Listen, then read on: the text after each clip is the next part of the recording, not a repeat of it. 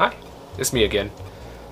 Um, today I'll be mostly speaking in English, just to spice it up a little bit.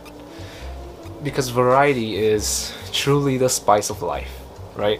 And I kind of change it up a little bit um, every two or three videos or so, just to keep you guys on your toes, right? Just to see for yourself how much of the video you actually understand. Not because of my terrible speaking skills, but, you know, just to improve your own English skills. So let's get started. Um, the, fir the first phrase I want to talk about is um, to go above and beyond. To go above and beyond means um, to exceed someone's expectations of you, or to exceed the expectations that, is, that are placed on a certain job, a certain activity. Um, for example, um, let's say I'm a student, right? Um, I will get extra credit on my next assignment if I do research above and beyond the parameters of the assignment, right? That is to go above and beyond. You see this phrase a lot um, when people are mentioning um, war heroes. Um, veterans. Joe is a war hero. Um, he went above and beyond the call of duty by rescuing his former squad mates in the line of fire. That is to go above and beyond, right? To exceed expectations of you. Oh, also, I'll be, I'll be um, talking about phrases and um, idioms I've heard in the workplace or along that line. Um, right? So the next phrase is learning the ropes. So learning the ropes means, um, in a literal sense, uh, when sailors on boats or ships, when they are first starting out um, as crewmen, they normally had to learn the different types of rope knots or different ways to tie the ropes for different types of sails. Um, on the boat. So that's the literal sense of learning the ropes. In real life, this means when you are starting out on a, on a job, for example, you have to learn the ropes around um, a certain aspect of a job to do the job correctly, right? Um, so for example, um, a conversation in the workplace would go like, "Hi Danny, what are you doing today? Uh, I'm teaching this new guy the ropes around the workplace." That's it. You either you either learn the ropes or you teach someone the ropes, right? That's how you use the word uh, or the phrase rather. Um, what else? Oh, um, nuts and bolts, right? Nuts and bolts are the most um, important, or rather, I would say, essential aspect of an activity or an event or a job. The thing that holds everything together, that means nuts and bolts. So to go with the last example, I would say, um, "Hi Danny, what are you doing today?" "Oh, I'm just teaching this new guy the ropes and the nuts and bolts of our workplace." So there, that's how you use nuts and how, how you use nuts and bolts. It's very similar to the ropes, so you can use them interchangeably. Um, but yeah, um, I would probably make another example to make it easy. So let's say um, my coach, other than teaching me the nuts and bolts of football, he also went above and beyond by Um, teaching me how to avoid injury so that I can play longer um, in the future. That's how, okay, I didn't expect to use all three that I just mentioned so far at once, but yeah, that works. Next one, to overstay your welcome.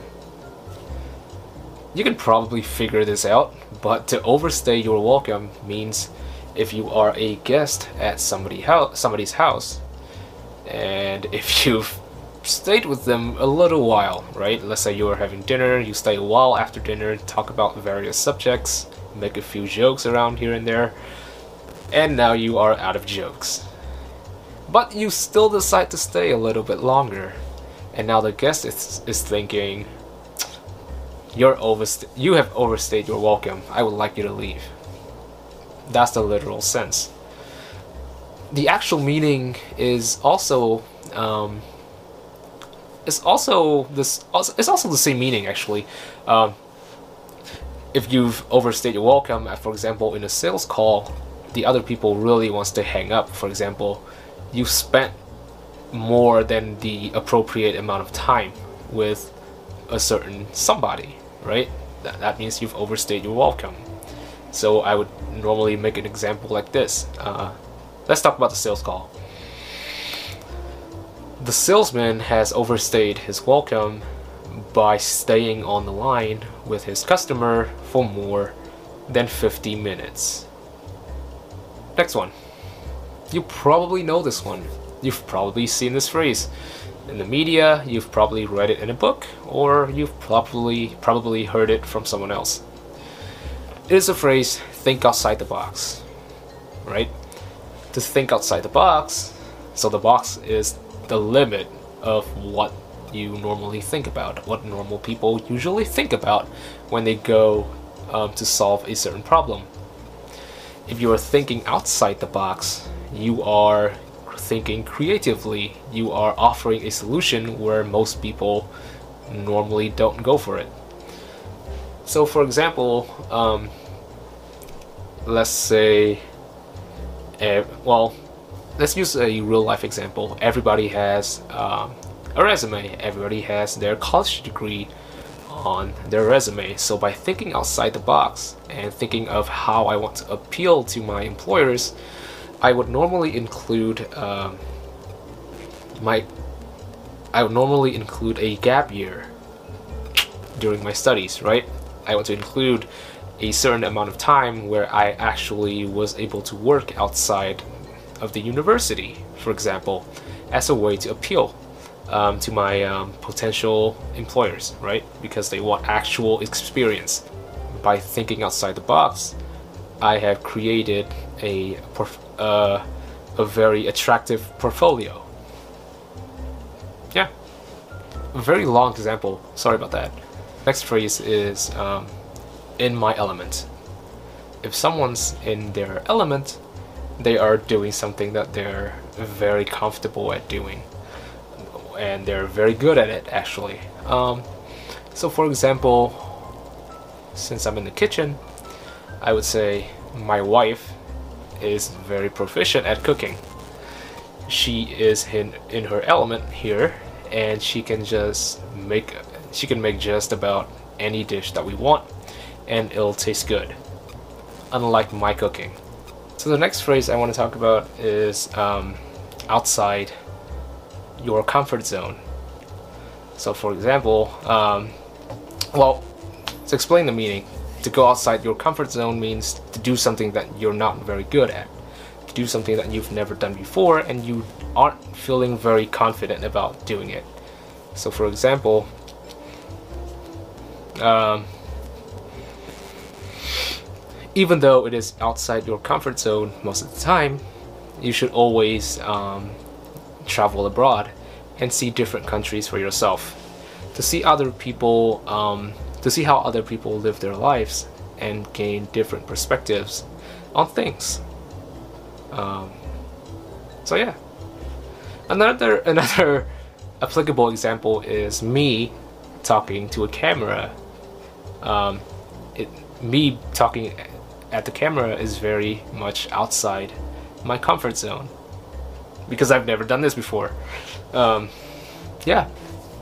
Next one is usually work, used a lot in the U S workplace. I've heard this quite a few times. Um, also in universities as well. The phrase, keeping your nose to the grindstone. You know what a grindstone is, right? The grindstone is the the stone that blacksmiths usually use to um, sharpen their tools. So keeping your nose to the grindstone means really focusing on that job, really focusing on the work that you're doing, and you're doing it diligently, right, to gain something. And that something might be like, if I want this promotion for my job, I better be keeping my nose to the grindstone. And last but not least, we have um, pulling your own weight. What this means is that you are also contributing to um, certain team projects or something that you're doing with other people, where um, everyone is contributing a, f a certain amount of work into, right?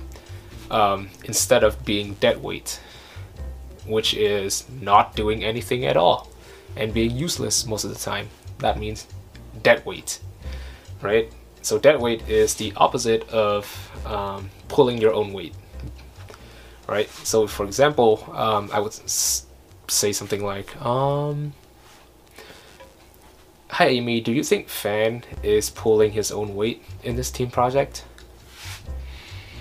Yeah, I think he is. He is um, emailing everyone, he is keeping us in touch with professors, he is um, communicating with the Um, project uh, leader very well.